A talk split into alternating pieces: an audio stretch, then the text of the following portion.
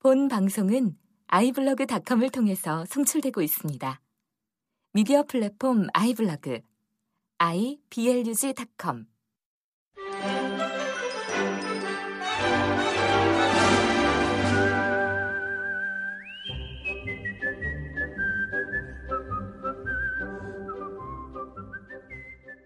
올바른 역사를 세우기 위해 출발한 라디오 반민특위가 햇수로 3년을 맞았습니다. 청취해주시고 성원해주신 많은 분들께 감사드립니다. 라디오 반민특위는 많은 분들의 열정과 성원으로 진실되게 만들고 있습니다. 방송 후원은 농협 352-0399-1319-43 강삑분으로 부탁드립니다. 앞으로도 더 정의롭고 깊이 있는 방송 되도록 노력하겠습니다.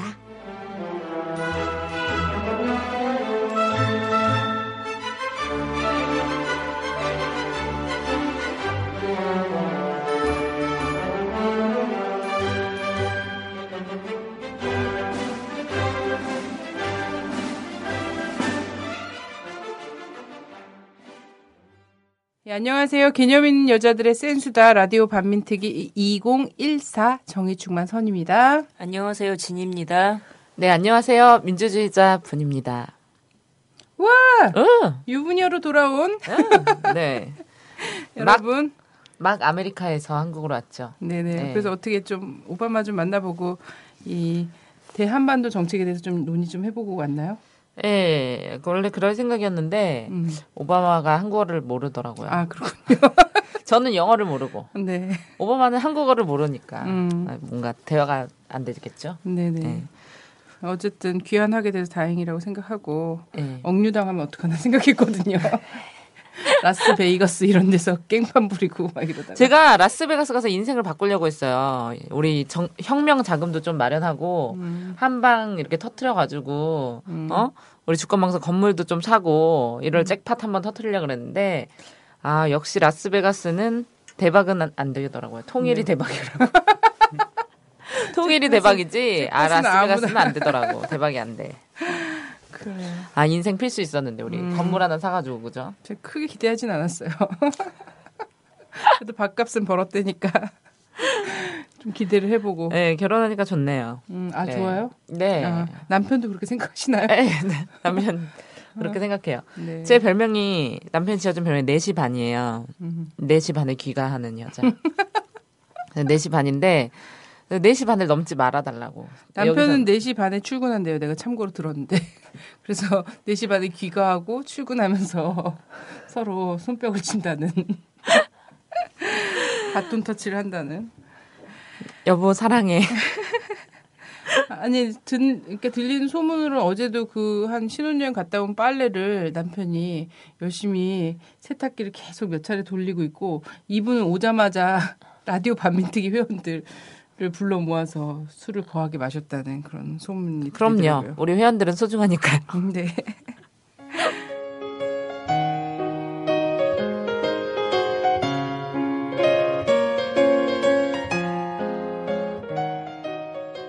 네, 광고 잠깐 드릴까요? 네. 네. 이번 주 아, 이분 또 결혼하세요. 토요일. 또 결혼해? 네. 처음 하는 거 아니야? 아니, 처음 하시는데 나 다음으로 결혼한다는 거지. 네. 깨어나는 청년님께서. 그러게요. 네. 우리의 이분이 이렇게 빨리 아 라디오 반민특위의 만인의 연인이었는데 네. 이렇게 가시게 됐네요. 2월 15일 날 우리 깨청님 결혼합니다. 축하드려요. 영호야 결혼 축하해. 영호야. 결혼 축하해. 네 22일 날요 라디오 반민특위 역사기행 2월 역사기행을 22일 날 해요. 모두가 주목하는 우리 역사기행입니다. 그래서 이날은요. 저희가 멀리 원래 갈 계획을 했었는데 이날이 아주 어마어마하고 굉장한 날이에요. 대단히 대단하고 네. 박근혜 취임 1년 되는 날이라고 합니다. 그래서 네. 우리 가만히 있을 순 없다. 그래서 부정선거를 규탄하고 박근혜 정권을 규탄하는 예, 촛불집회가 전국 초집중 굉장히 굉장하고 대단히 대단한 집중으로 잡혀 있어요. 그래서 이날은 역사기행을 또 하나의 가족. 이제 장안의 화제죠. 또 하나의 약속. 네, 또 하나의 약속이죠. 원래 가족이었는데 왜 바뀌었는지는 잘 모르겠어요. 뭔가 압박이 있었겠죠. 또 하나의 약속이라는 영화를 볼 거예요. 그 영화를 보고 라디오 반민특위 우리 회원분들의 열화 같은 요구로 우리가 라디오 반민특위만 듣는 거는 부족하다. 현재 시국과 정치 상황과 세계적인 이런 조류를 알고 싶다. 그래서 예, 정기 시국 강연회를 끝내고 박근혜 취임 1년 촛불 네. 대회로 가는 것으로 네. 마무리하겠습니다. 네, 그리고 라디오 반민특위 광주 전남 지역에서 모임을 할 거예요. 예, 광주 전남 지역 이제 모임을 많이 했었죠. 아 정말 뜨거운 분들 아닙니까? 광주 그렇죠. 전남 지역. 그래서 호인님께서 게시판에 올렸어요. 라디오 반민특위 카페에서 모임 하실 분들은 댓글을 달아주시면 좋겠어요. 네.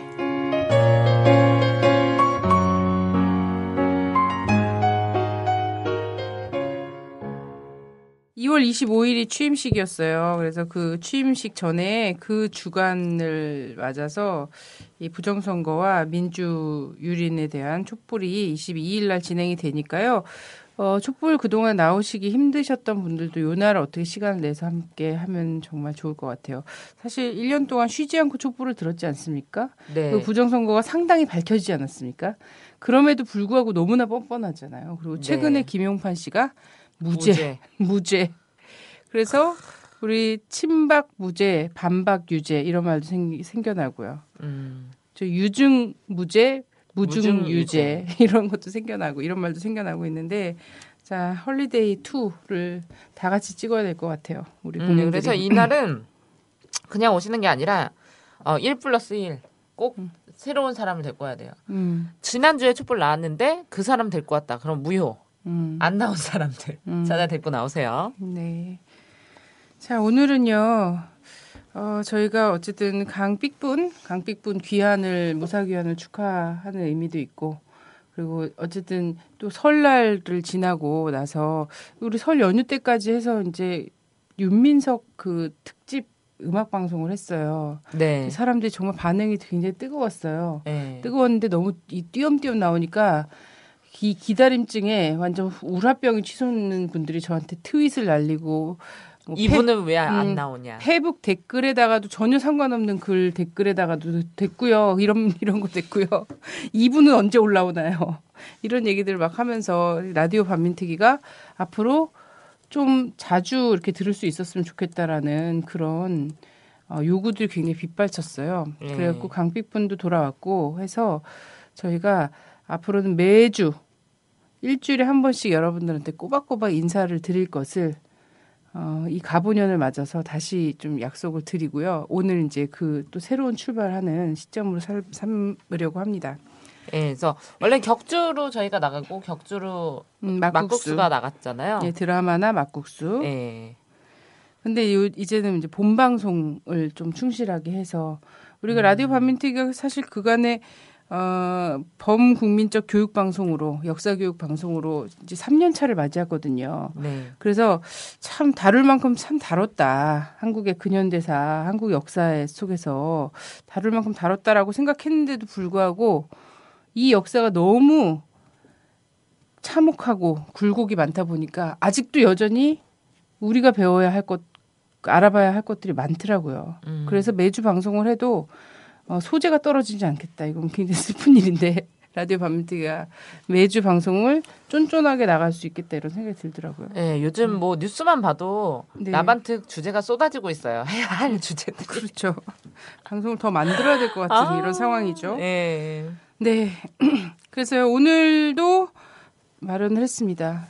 최근에 아베 씨가 계속 이제 한반도뿐만 아니라 전 세계를 좀 긁고 있거든요. 자극하고 있는 이런 행동 도대체 왜 하는지 얘네가 도대체 뭐 때문에 이런지 이런 걸 좀 알아보는 시간 갖도록 하겠고요. 여기서 이제 동북아 문제의 전문가라고 할 수 있죠. 네, 제가 몹시 존경하는 동북아의 분의 문경환 대표님 모셨습니다. 오! 안녕하세요. 와 진님 안 좋아하나 봐요. 서로 안 치네요. 몰라요. 아, 잘 모르시는구나. 진님은 아, 안 쓰나요? 모니터랑 지나친 거. 어제죠, 김관진이라는 한국의 국방장관이요. 그 일본의 자유권 문제는 그 일본이 알아서 할 문제다 이런 얘기를 했어요. 사실 일본이 해외에 가서 가장 먼저 상륙할 수 있는 곳이 한반도임에도 불구하고 이런 얘기들을 막 했거든요. 근데 그 전에 또 아베가 계속 아베 총리가 나대면서 전 되게 충격적인 얘기를 뭐 들었는데요. 다보스 포럼에 가서 거기 또 우리 청와대 안방마님도 가셨지 않았습니까? 다보스? 거기 가서도 이제 통일 대박 발언을 이어갔고요. 두 가지 발언이 생각이 났더라고요. 안방마님은 통일 대박 발언을 거기서도 했었고, 근데 전혀 질문은 전혀 딴 질문했는데 아, 통일은 대박입니다 이런 얘기했죠. 그 다보스 포럼에서 그 회장이 이런 질문을 하더라고요.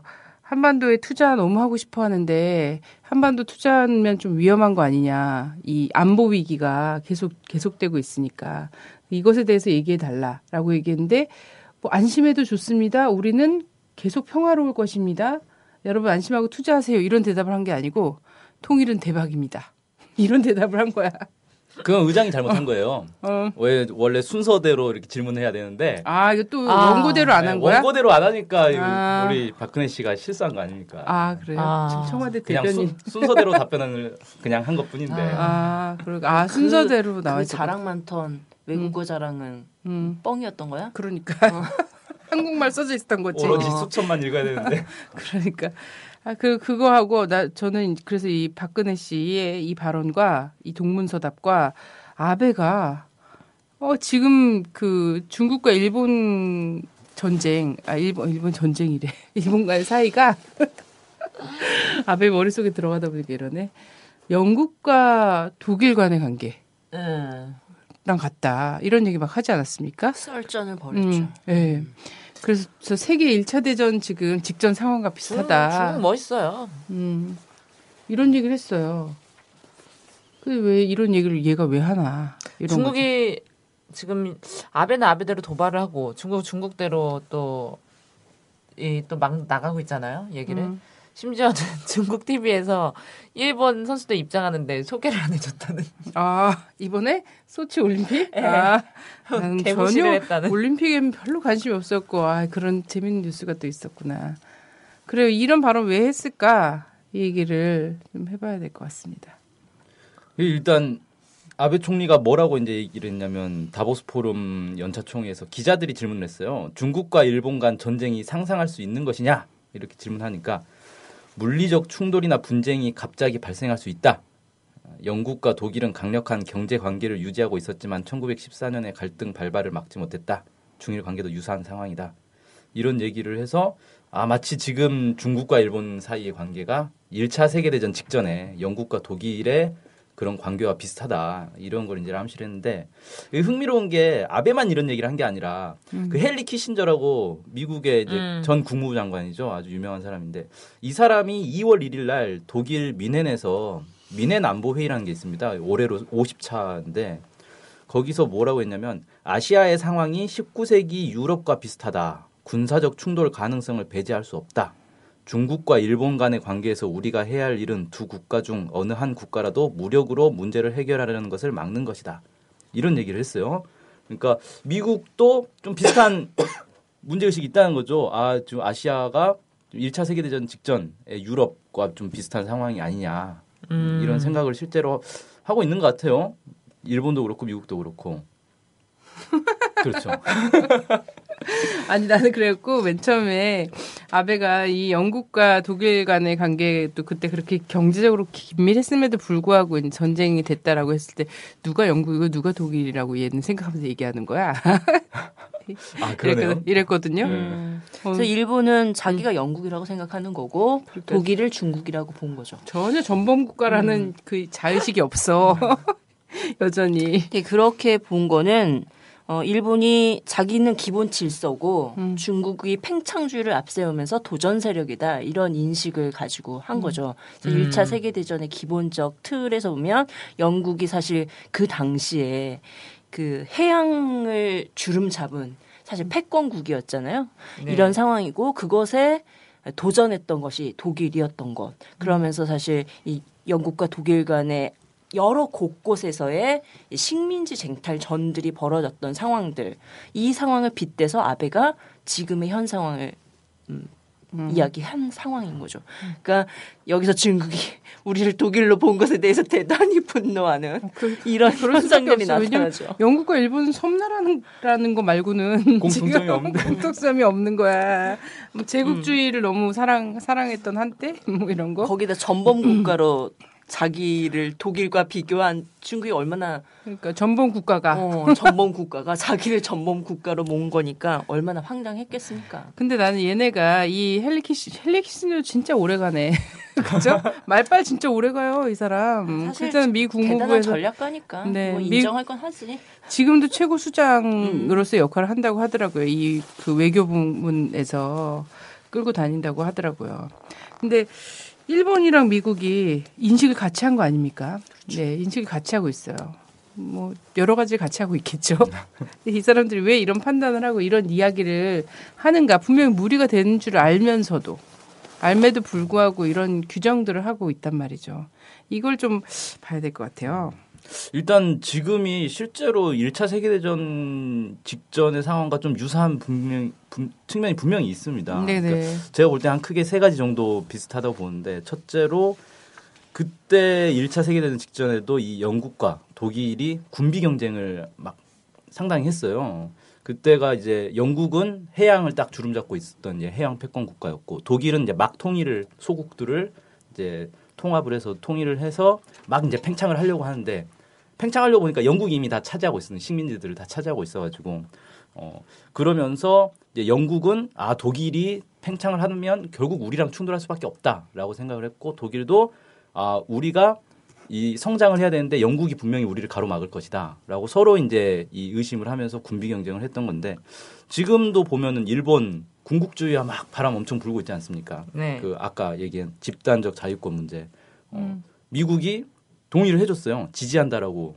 작년이었죠. 작년 10월 달에 그 2+2 회담에서 미국이 일본의 집단적 자유권을 지지한다 이렇게 얘기해줬고 어제도 그 김관진 국방장관이 그 김재현 진보당 의원이 질문을 했었죠. 그 일본의 집단적 자유권 행사를 어떻게 이제 한국 정부는 어떻게 할 거냐 그랬더니 자위권 추진 문제는 일본이 결정할 문제다. 뭐 이런 식으로. 그럴 때는 정말 내정 간섭 안 해. 아주 뭐. 사실상 동의를 해줘버린 꼴이 된 거예요. 아, 일본이 알아서 해라. 근데 사실 지난해 김장수가 방미했을 때 이미 김장수가 거기서 확인하고 온 거를 재확인해 준 거죠. 네. 맞아요. 네. 근데 문제는 또 뭐냐면 한국 언론이 이런 이제 미국이 일본에게 힘을 실어주는 걸로 한국 사람들이 오해할까 봐. 오해는 아니죠. 그러니까 그렇게 이해할까봐 너무 걱정을 해. 그러면서 뭐 그 동해표기, 일본해 동해표기 어떻게 할 것인가, 병기할 것인가 말 것인가 이 문제라든지 아니면 일본군 위안부 문제라든지 이런 거 있잖아요. 네. 독도 문제라든지 이런 거 관련해서 마치 한국의 뭔가를 들어주는 것처럼 하는 거를 찾아내요. 어디? 버지니아주? 버지니아주에서 병기 표기를 하기로 했다거나 뭐 이런 얘기하는 거 있잖아요. 저는 뭐 외교적 노력을 한 것에 대해서는 한국 정부가 높이 평가합니다. 아니, 높이는 아니고 하여튼 평가해야죠. 뭐 그렇죠. 이거에 대해서 올바른 역사 인식을 하게끔 하는데 외교의 역할이 분명히 있는 거니까. 네네. 그런데 그것이 마치 말씀하신 것처럼 미국이 정말 한국을 동맹국으로 생각해서 한국의 역사 인식과 세계적 인식이 동일함을 또 미국도 동일하게 인식함을 보여주기 위한 것이다 라고 생각하지 않는 게 정답이라는 거죠. 네. 그래서 정말 큰 문제는 있잖아요. 미국이 미국의 그 국가 차원에서 일본의 자유권 문제, 집단적 자유권 문제를 그럼 니네 그래 해라. 그리고 한미일 군사동맹 너무너무 중요하게 생각하고 이러면서 일본은 정상국가로 이미 애초부터 취급했었고 그렇게 그 동북아 문제와 관련해서 미국의 하청국가로서 역할을 막 다하게 하려고 했었잖아요. 근데 그런 사실 기본 그 뿌리는 그냥 놔두고 지역 말단에서 어떤 미국인이 어떤 미국 주지사가 어떤 미 하원 의원이 근데 중요한 건 미 국무부가 공식적 입장을 밝힌 게 없고 백악관이 공식적 입장을 밝힌 게 없다라는 거가 중요한 문제죠. 그걸로 비껴가려고 하는 거예요. 그래서 찾아내는 거야. 미국의 지방신문에서도 찾기 어려운 소식을. 인터넷이 발달해서. 그리고 네. 한국의 공영방송은 그걸 막 방송을 하는 거지. 그리고 실제로 중요한 방금 얘기했던 내용은 지금 언론 보도 되지 않고 있고. 그렇죠. 자, 그 이제 일본도 일본인데 중국도 마찬가지로 지금 군비 경쟁을 하고 있는 거거든요. 네네. 뭐 그 항공모함도 작년에 이제 취역을 했고. 그다음에 뭐 스텔스 전투기라든지 아니면 탄도 미사일이라든지 이런 거 계속 끊임없이 새롭게 신무기들을 개발하고 있거든요. 그래서 중국 역시 이 군비에 상당히 투자를 하고 있다.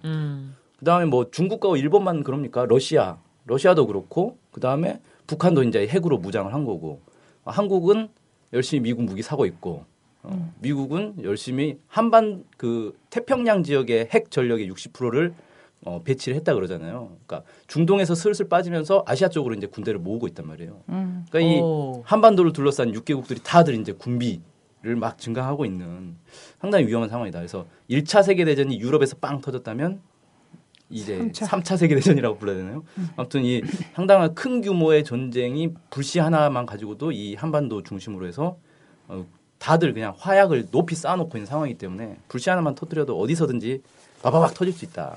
근데 그런 게 사실 이제 기본은 무엇 때문에 일어났느냐라는 거죠. 저는 이제 뭐 자료를 찾다 보니까 뭐 여러분들이 많이 해놨어요. 분석을. 근데 제가 보기에는 답은 딱 하나예요. 나쁘게 말하면 땅 따먹기고 뭐 좀 전문 용어로 가면 식민지 쟁탈전 때문에 만들어졌던 거죠. 네. 왜냐하면 당시 제국주의 시대니까 뭐 지금도 제국주의란 표현을 공식적으로 하지 않지만 그 성격과 역할이 변화된 건 전 없다고 보거든요.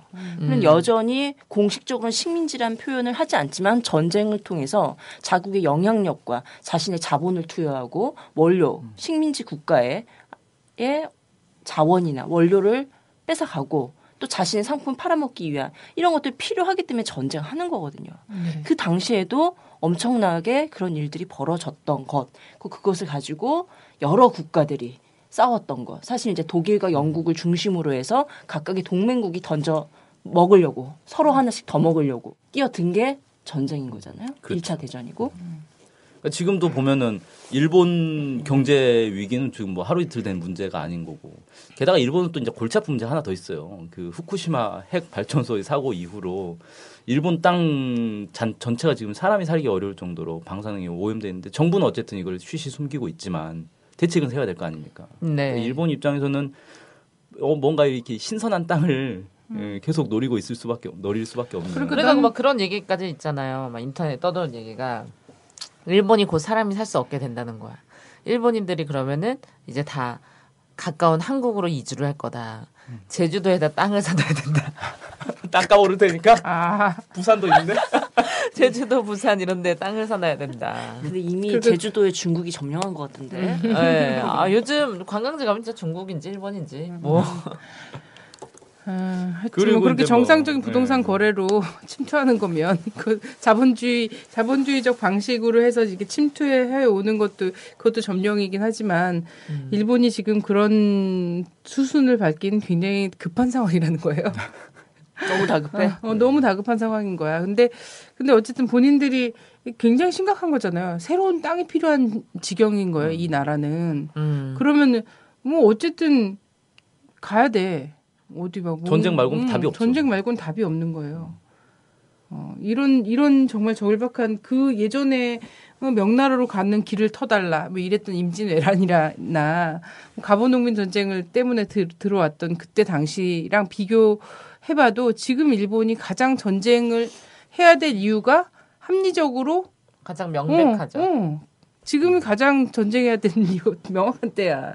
얘네는 아베는 내가 볼 때는 확실히 미친 사람 같아요. 네, 확실히 미친 사람 같고 전쟁을 어떻게든 일으키고 싶어 하기 때문에 계속 무리수를 두겠죠. 그렇죠? 그래서 다른 나라 지금 지도자들이나 다른 이제 여러 나라에서는 아베를 엄청나게 지금 조롱하고 예전에 이제 부시 대통령 이라크 침공했을 때처럼 조롱하고 막 풍자하고 이런 것들이 굉장히 많이 나오거든요. 근데 지금 우리 박근혜 대통령 뭐라고 발언을 하신 게 있나요? 아니, 박근혜가 말로는 좀 세게 하고는 있죠. 근데 이 문제도 얘기 가긴 가야 될 건데, 어쨌든 말의 대응으로는 이명박이나 뭐 이런 데보다 훨씬 더 세게 하고 있는 건 사실이다, 박근혜가. 근데 그거는 립서비스다. 말만 던지는 거다. 근데 수사적 표현이죠. 그렇죠. 그러니까 뭐 아까 얘기했던 집단적 자위권에 대해서 사실상 용인한 발언, 이게 이제 정부의 정책 아닙니까? 장관이 직접 확인을 해준 거니까. 일본이 바뀌어야 합니다. 뭐 이런 걸 그냥 놔두고선 한일 관계 나가기 힘듭니다. 이렇게 아무리 얘기해도 한국의 국방장관이 나와서 국회의원의 질문에 일본의 자위권 문제는 일본이 알아서 할 문제입니다. 이렇게 얘기한 순간 완전 뭐 대통령의 말이나 이런 건 다 개뻥이라는 거지. 그냥 개뻥이 되는 거예요. 그냥 그걸로. 중국 대사는 아베한테 까불다가 감당 못한다. 뭐 이런 말도 했다고 하는데. 근데 진짜 이게 사실 우리 한국에서도 되게 쉬쉬하고 막 이러지만 우리 이제 설명절 지나면서 일본의 그 후쿠시마 원전 사태가 굉장히 심각하기 때문에 동태전을 먹지 말라는 이런 얘기들이 막 됐잖아요. 근데 뉴스에서는 뭐 동태전 먹지 마십시오 이런 얘기는 절대 안 나오지. 인터넷에서 전문가들이 또 막 괴담처럼 떠도는 막 괴담이라고 막 이렇게 하지만 어쨌든 그런 얘기가 막 나왔단 말이죠. 그리고 러시아산 뭐 생태, 뭐 명태, 뭐 이런 명태류 하여튼 어차피 다 동해에서 잡는 거니까 다 근데 이 일본이 거쳐갖고 싣고 오는 게 발견됐다, 뭐 찍혔다 이런 얘기가 있어요. 제가 이제 그 일본 원전 이제 그 해양으로 막 버리잖아, 몰래 마침. 그렇죠. 비가 많이 와가지고 넘쳐흐르는 거냐 막 이러는데 사실 막 다 밑에다 버리는 거거든. 근데 그거 시뮬레이션 봤는데 이게 태평양을 다 돌아요. 돌아서 정말 이 태평양 자체가 뻘게 상상을 하기가 어려운 지경을 만드는. 이게 왜 해류를 타고 가는 거니까 못해요. 끔찍한 거야. 이게 단순히 일본이 못 살고 문제를 떠나서 전국이 못 사는 상황으로 돼버릴 수도 있는 거죠. 전 세계가. 너무 끔찍하더라고요.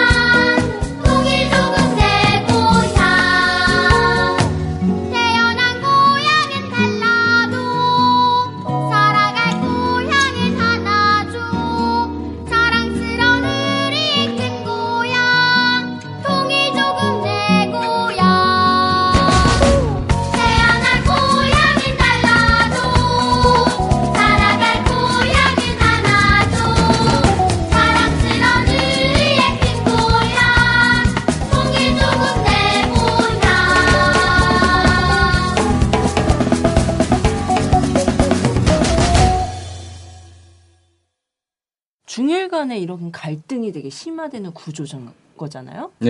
예, 뭐 이제 각각의 목적을 위해서 우린 지금 일본이 자기의 영토를 찾기 위한 또 하나의 목적상에 의해서 이제 하고 있다라는 거를 여러 예 중에서 이제 하나 들었는데 실제 이 중일 간의 이 갈등을 부추기는 세력이 전 있다고 생각하거든요. 그렇죠. 예. 사실 중국을 가장 큰 이제 이 경쟁국으로 생각하고 있는 게 미국 아닙니까? 네. 미국이 지금 중국과의 관계가 상당히 좀 미묘한 관계예요. 그러니까 이 협력은 또 협력대로 하면서 경쟁은 경쟁대로 하면서 미국은 또 잠재적 적대 국가로 이렇게 상정을 하고 있거든요. 그래서 중국이 이렇게 계속 팽창하고 확대되고 이런 거에 대해서 상당히 이 두려움과 우려를 가지고 있습니다.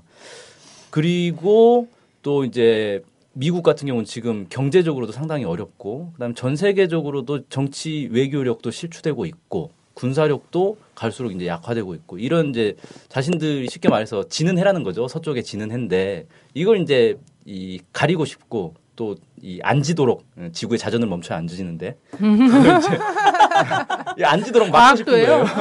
하이스트 출신이거든요. 지구가 멈추면 다 죽는 거야 근데 각도 이전에.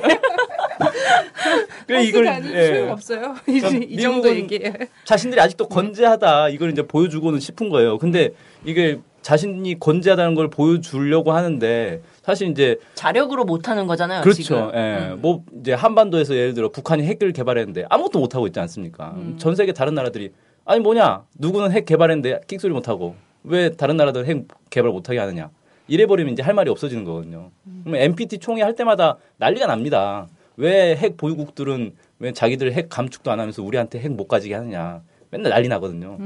이제 미국 입장에서는 이걸 어떻게든 이제 억눌러야 되는데 경제가 어려우니까 이번에 이제 키리조를 부르려는데 항공모함도 못 오고 돈 없어서 못 오는 거거든요. 쉽게 말해서. 평화를 사랑해서 못 오는 게 아니고요. 아, 그건 아니라고 합니다. 아니 북한의 압력에 의해서 못 오는 거 아니야? 아 그런 측면도 있죠. 아니 그래갖고 이번에 좀 지금 미국이 어렵긴 어려운 것 같아. 왜냐하면 방위비 분담금으로 뜯어갈 만큼 뜯어갔잖아요. 뜯어냈잖아. 근데 이번에 키 리졸브 그걸 보니까 그 작전 지휘 훈련은 인원이 늘어났어요. 별로 돈이 안 들어. 그런데 그 야외 기동 훈련은 인원을 줄였더라고. 줄였더라고. 아, 나 변명에 옹색해. 내가 뉴스를 봤는데 사실 이제 미국이 시캐스터로 인해서 예산 부족으로 못했고 한국군은 또 되게 기동훈련이니까 이 독수리훈련은 한국군도 같이 참여하잖아요. 근데 AI 때문에 또 방역 나가느라고 또 방역에 투여해야 돼서 병력이 쫄아대는 거야. 근데 정말 웃겨가지고 AI가 평화를 지키고 있습니다 지금. 진짜 방역으로 더 많은. 그래서 미국이 자력으로 지금 못하는 걸 동맹국을 앞세워서 하고 있는 건데 그게 지금 이제 가장 대표적으로 표출되고 있는 게 일본인 거잖아요. 그렇죠. 일본이 지금 어떻게 펼치고 있는지. 이야기를 좀 더 해주시죠. 뭐 잠깐 나오기도 했지만. 그러니까 지금 미국 입장에서는 미국의 기본 구상 그거예요. 사실 50년대부터 계속 있어왔던 건데 한미일 동맹을 통해서 삼각 동맹을 통해서 이 동북아 지역에 자신들의 영향력을 유지하겠다, 강화하겠다라는 거거든요. 그러면 미국이 이제 총 지휘를 하는 거고 그 다음에 그 밑에 일본이 있는 거고 한국은 뭐냐면 대륙에 붙어 있잖아요. 한국은 그러니까 육군만 키우는 거예요. 그래서 한국은 총알바지 내세우고 일본이 이제 자위대를 키워서 해군, 공군 이런 것도 이제 보강하고 미국은 총 지휘를 하고 이런 걸 이제 하고 싶은 거거든요. 근데 거기서 이제 막히는 게 일본이라는 거죠. 왜냐하면 일본은 패전국이고 전범국이기 때문에 군대를 가질 수 없게 돼 있어요. 평화헌법에 의해서 군대를 가질 수 없고 그 어떻게 돼 있습니까? 헌법 제9조 교전권 정규군 보유 금지, 자국 내 방어만 수행한다는 전수방위 원칙. 이런 것들이 있어가지고 자위대도 정식 군대는 아니잖아요. 그렇게 돼 있고 그다음에 자위대가 사실 해외에 파병되는 것도 이건 헌법 위반 논란이 있거든요. 네, 그러니까 뭐 평화 유지군이다 이런 식으로 무마하면서 가고 있는 건데 그런 이제 해외에 나갈 수도 없고 그다음에 공격을 받았을 때 방어만 하는 그런 이제 성격을 가지고 있는데 이렇게 되면 사실 전쟁을 하기가 상당히 제약 조건이 많다. 그래서 일본이 오래전부터 이걸 깨기 위해서 무슨 적극적 평화주의, 적극적 뭐 교정권 뭐 교정권 뭐 확보 뭐 이런 것들을 계속 추진을 해왔고 미국도 처음에는 이걸 이제 평화헌법 사실 미국이 만들어준 거거든요. 미 군정이 평화헌법을 만드는 건데 자기들이 만든 이 평화법을 자기들 손으로 조금씩 이 깨고 있는 거예요, 원칙을. 그래서 뭐 해석 개헌이라 해서 헌법을 그냥 해석을 다르게 하면 개헌하는 것과 똑같은 효과를 낼 수 있다. 이런 식의 정말 절묘한 수를 만드는 거죠. 그렇게 해서 이제 슬슬 이 일본도 다른 나라가 공격할 것 같으면 먼저 공격할 수 있는 권리를 달라. 뭐 이런 것들을 미국이 이 가이드라인을 조금씩 이 넓혀주면서 군비를 확장할 수 있도록 도와준 거고, 최근에 제가 재밌는 기사를 봤는데 미국이 일본에 맡겨놓은 플루토늄을 반납하라는 요구를 했다는 거예요. 근데 그 플루토늄 50톤인가 뭐 상당히 많은 양이에요. 어마어마한 양인데 이걸 갑자기 왜 반납하라고 했을까? 플루토늄은 핵무기로 금방 만들 수 있는 그쵸. 거잖아요. 그럼 일본이 플루토늄을 가지고 있으면 핵무기를 만들 수 있잖아요. 네. 근데 그동안에는 문제가 안 됐는데 지금 이걸 반납하라고 하는 이유가 일본의 이제 군국주의화를 본격적으로 막 부추기고 있는데 일본 애들이 군국주의화를 하는 김에 아 우리 플루토늄인데 핵무기 만들자라고 해서 핵무기를 만들면 그건 미국이 싫은 거예요. 자기들이 통제할 수 있는 군국주의를 하고 싶은 거죠. 근데 일본이 핵무기를 만들어 버리면 그때부터는 일본과 미국이 동등한 힘을 갖게 돼 버리니까 그건 못 봐주겠다. 그러니까 플루토늄 일단 내놓고 나머지로 무장해라. 이렇게 지금 요구를 하고 있는 거다. 뭐 이렇게 볼 수 있겠고, 어쨌든 미국 입장에서는 자기들 돈을 적게 들이고 일본을 무장시켜서 일본이 군국주의 막 비대해지면 그 힘으로 북한도 견제하고 중국도 견제하고 러시아도 견제하고 다 할 수 있다. 이렇게 생각하고 있고, 거기에 이제 더 중요한 거는 대륙에 붙어 있는 이 주한미군 기지가 있는 이 한국의 한국군과 한미일이 딱 협동을 해야 되는데. 여기서 이제 가장 걸림돌이 한국 국민들의 이 반일 감정이죠. 반일 감정을 어떻게든 무마시켜야 이 한일 간의 군사 협력을 맺을 수가 있는데, 이명박 정부가 임기 마지막에 한 건 하려다가 실패했잖아요. 네. 그 한일 군사정보보호협정. 네. 그렇죠. 그거 날치기로 통과하려다가 그것도 이름도 군사를 싹 빼놓고 그냥 정보보호협정인 것처럼 날치기 하려다 들통이 나가지고 철회를 하긴 했는데, 그러니까 아직도 쉬운 문제는 아니라는 거예요. 한일 간의 군사 협력이. 근데 이거를 앞으로 슬슬 추진하지 않겠나. 그래서 지금도 근데 다 하고 있잖아요. 그렇죠. 그러니까 겉으로는 마치 무슨 독도 문제니 위안부 문제니 이런 거 가지고 막 싸우는 것처럼 서로 한일 관계가 냉랭한 것처럼 보여도 속으로는 남수단에서 자위대한테 총알 1만 발 받았다가 거짓말에다 들통나고 뭐 이런 것도 있었고. 저는 이제 이 아베가 이 적극적 평화주의를 내세우잖아요. 네. 이 적극적 평화주의가 마치 정말 평화를 사랑해서 평화를 실현하고자 하는 양 이렇게 얘기하지만 실질적으로는 여기는 군비 확충에 대한 의도가 분명히 있고 교정권을 가지려고 하는, 이게 이제 집단적 자위권의 한 표현인 거잖아요. 예시고. 네. 근데 실제적으로 적극적 평화주의란 분쟁과 전쟁이 일어날 수 있는 모든 원인을 제거하는 게 적극적 평화주의거든요. 이 전쟁과는 거리가 먼 건데 사실 오도를 해가지고 이 적극적 평화주의를 집단적 자위권으로 이야기하면 워낙 반발이 많으니까 이런 식의 역해석을 해가지고 나타나고 있더라. 이런 게 저는 이 적극적 평화주의의 문제점 이런 걸 좀 잘 인식했으면 좋겠다 이런 생각이 들고요. 실제 이 일본이 군사대국화 뭐 이제 군국주의 마찰을 마구 몰고 있는 상황인 거잖아요. 여기에서 이제 하나의 핵심이 바로 이 NSC 건설한 거 이런 부분이고, 비밀보호법 이거 통과시켰고, 이 나머지 하나가 이제 집단적 자위권인데, 제가 일정을 보니까 어찌됐든 지금 해석 변경이라는 헌법, 왜냐하면 3분의 2 이상이 찬성을 해야 되는데 실제 이게 가능치 않으니까 개헌이 어렵죠. 예, 개헌이 어려우니까 말한 대로 해석을 바꿔가지고 자위권을 인정하는 양 이렇게 이제 펼쳐가는데, 문제는 이걸로 끝나는 게 아니라 이후에 자위대법을 바꾸는 문제죠. 일단 해석을 변경시켰으면 자위대가 실제 행동으로 갈 수 있게 자위대법에 대한 고침 이런 게 이제도 노정되어 있고, 이후에 이것을 어디든든 써먹어야 되는 거잖아. 투여를 해야 되니까 이 주변사태법 이것을 바꾸는 과정으로 또 노정이 되어 있고, 이것이 최종 단계에서 미일 가이드라인을 바꾸는 것으로 올 연말 서명하겠다. 이게 일본의 기본 과정과 목표로 삼아 있는 거잖아요. 이것의 최종적 결정을 언제 보겠느냐. 바로 4월 오바마가 방일하는 것으로 결론 내고 쭉쭉쭉 진행하겠다라는 상황이죠. 그렇죠. 네. 근데 이제 참 재밌는 게 미국은 자기들 중심으로 해서 이 한미일 동맹을 만들어서 한반도 이 동북아 지역 질서를 잡고 싶은데 일본은 거기에 순순히 또 따를 생각은 없는 거거든요. 일본도 나름대로 왕년에 잘 나가지 않았습니까? 그렇죠. 뭐 대동아 공영권 뭐 이런 거 하면서 그래서 미국과도 한 맞짱을 떴던 나라이기 때문에 자기들이 순순히 미국 말 잘 듣는 그런 이제 이 강아지로 살고 싶진 않은 거예요. 아베의 목표는 그게 하나 있죠. 그래서 언젠가는 미국에 이제 반기를 들고 미국과 이제 한장 뜰 건데 그 이제 거기서 저는 나타날 수 있는 문제 중에 하나가 이 독도 문제가 될 수도 있다.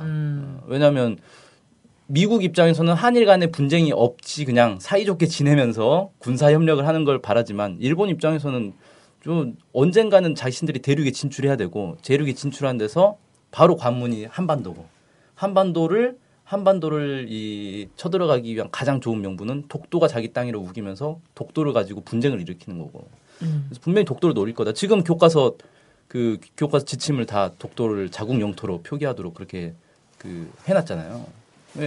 지금 일본의 젊은이들에게 독도가 원래 우리 땅인데 한국이란 나라가 강제로 지금 점령하고 있다.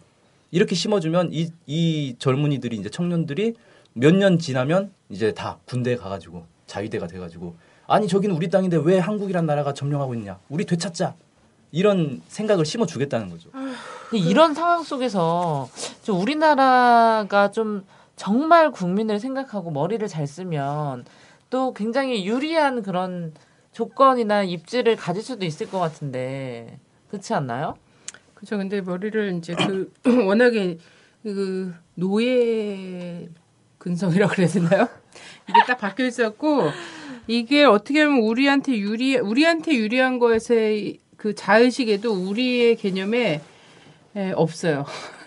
우리 개념이 아베와 오바마와 약간 동질적 자의식이 형성돼 있어. 본인들이 그들의 정말 종복으로서 아주 충실한 사고를 하고 있거든요. 문제지 문제야. 아니 그리고 또 이제 최근에는 그런 생각도 들더라고요. 그래서 얘네가 어쨌든 뭐 자위대를 해외 참전 자체를 이제 현실화하려고 하는 거잖아요. 자기 나라 안에서 군대 갖고서 뭐 전두환처럼 후쿠시마를 쑥대밭을 만들어 놓을 것도 아니고 그렇지 않습니까? 응? 걔네가 필요한 건 사실상 해외용 군대가 필요한 거다. 그걸 그냥 애타게 지금 바라고 있는 상황인데 얘네들이 사실상 그리고 지금은 이제 결국은 중국하고 일본하고 붙어도 예? 이렇게 정말 물리적 충돌이 벌어져도 그렇고 그리고 또 하나 이제 일본이 굉장히 부담스러운 존재인 조선이잖아. 조선 북과의 대결에서도 문제는 누구랑 붙든지 간에 한반도는 전쟁터가 될 것 같다라는 거지. 그렇지 않습니까? 예전에 청일전쟁, 러일전쟁 전부 조선에서 치러냈던 것처럼 누군가가 어디서 전쟁이 튀든 불똥이 튀든 결국 한반도가 전쟁터가 되는 거는 면치를 못한 상황이라는 거예요.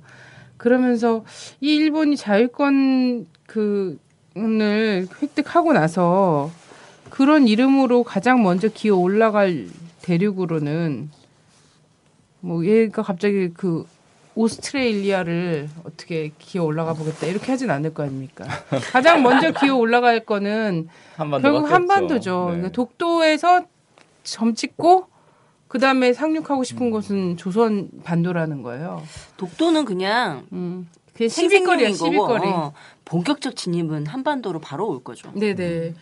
그래서 그렇게 되면은 그러면 이게 정말 미국의 발음하고 딱 맞아 떨어지는 거거든요.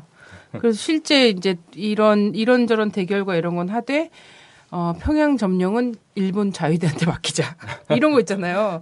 이런 그림을 그리면서 되게 안심하고 이 지금 정세를 몰아가는 게 아닌가 이런 생각까지 저는 막 들어요. 그래서 전 이런 생각이 들죠. 이 갈등을 봉합하기 위한 무진장한 압력이 들어오잖아. 네네. 이 한일 간의 과거사, 역사 문제, 위안부 문제, 영토 문제 이거 몇 개 표기해 준 양, 몇 개 지역에서 교과서에 실어 준 양, 위안부의 역사는 너희 말이 맞다 이런 인정 정도 해주고 자 이렇게 해줬으니 좀 대화하고 좀 갈 길 가자. 그건 그거고 이 정도 해줬으면 됐지. 이러면서 압력 놓고 있잖아요. 그 올 작년 말부터 해가지고 미국의 관리들이 한중일 순방 이런 거 하면 꼭 와서 하는 얘기가 한일 관계가 빨리 회복돼야 된다. 이 얘기는 빼놓지 않고 하거든요. 항상. 네. 얘네들이 바라고 있는 게 이제 그런 거죠. 그러니까요. 쉽지 않네. 올해가 2014년이죠. 네네. 올해가 참 특이한 해더라고요. 일단 그 동학혁명 120년이죠. 네. 근데 동학혁명이 있던 해에 청일전쟁도 있었어요. 네. 그리고 또 하나가 이제 1차 세계대전 100년 되는 해고. 근데 1차 세계대전 뭐 아까 이제 좀 얘기를 했는데 그 동학혁명과 이제 청일전쟁. 동학혁명이 사실 청일전쟁으로 이어졌다고 볼 수 있죠. 동학혁명이 네네. 일어나니까 이 조선 서로 진압해주겠다며 예, 조선 정부가 이제 청나라에 먼저 이 반란군 진압을 요청하고 청나라가 들어오니까 일본도 우리도 들어간다 그러고 들어와서 결국 동학농민운동을 이제 진압을 하고 그 기회에 이제 청나라도 아예 몰아내고 일본이 다 차지하겠다 이러면서 이제 청일전쟁을 이 땅에서 벌인 거 아닙니까? 네네. 근데 여기서 이제 우리가 참 이 뼈아프게 느껴야 되는 건 우리끼리 싸우다가 결국 외국한테 이 청나라, 일본 이런 애들한테 그냥 짓밟혔다는 거예요. 네, 그래갖고 뉴라이트들이 또 그거하고 그러잖아요. 동학농민전쟁이 일본군 주둔에 그 빌미를 줬다. 네, 참, 그런 이제 헛소리 같은 소리죠. 네, 역사관이 완전히 잘못된 건데. 근데 그때와 지금, 그러니까 청일전쟁이 일어나던 그때와 지금도 또 비슷한 측면이 있더라고요. 네네. 그러니까 일단 중국과 일본의 이런 갈등, 서로 한반도를 차지하려는 이런 이제 갈등이 있고 그 다음에 또 하나는 지금은 이제 농민군과 이 관료 이 정부와 싸우는 게 아니라 남북이 갈라져서 싸우고 있지 않습니까? 그러니까 일본이 볼 때는 쟤네들 서로 갈라져 가지고 싸우고 있으니까 이 저 약점을 이용해서 자신들이 한반도를 차지해 볼 수 있겠다 이런 생각을 충분히 할 수 있는 거거든요.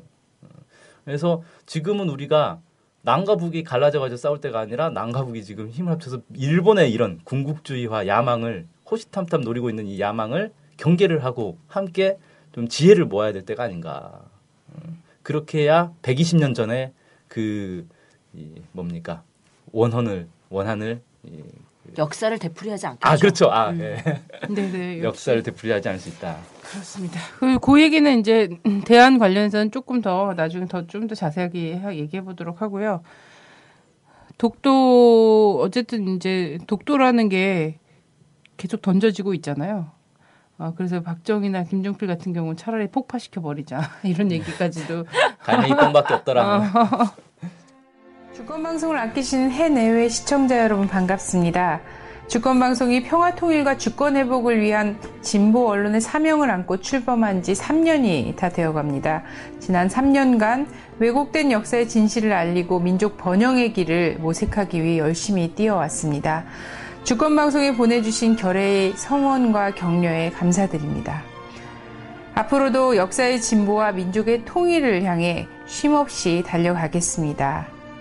주권방송이 더 힘차게 달리기 위해 해내외 동포들을 주권방송의 새로운 주주로 모십니다.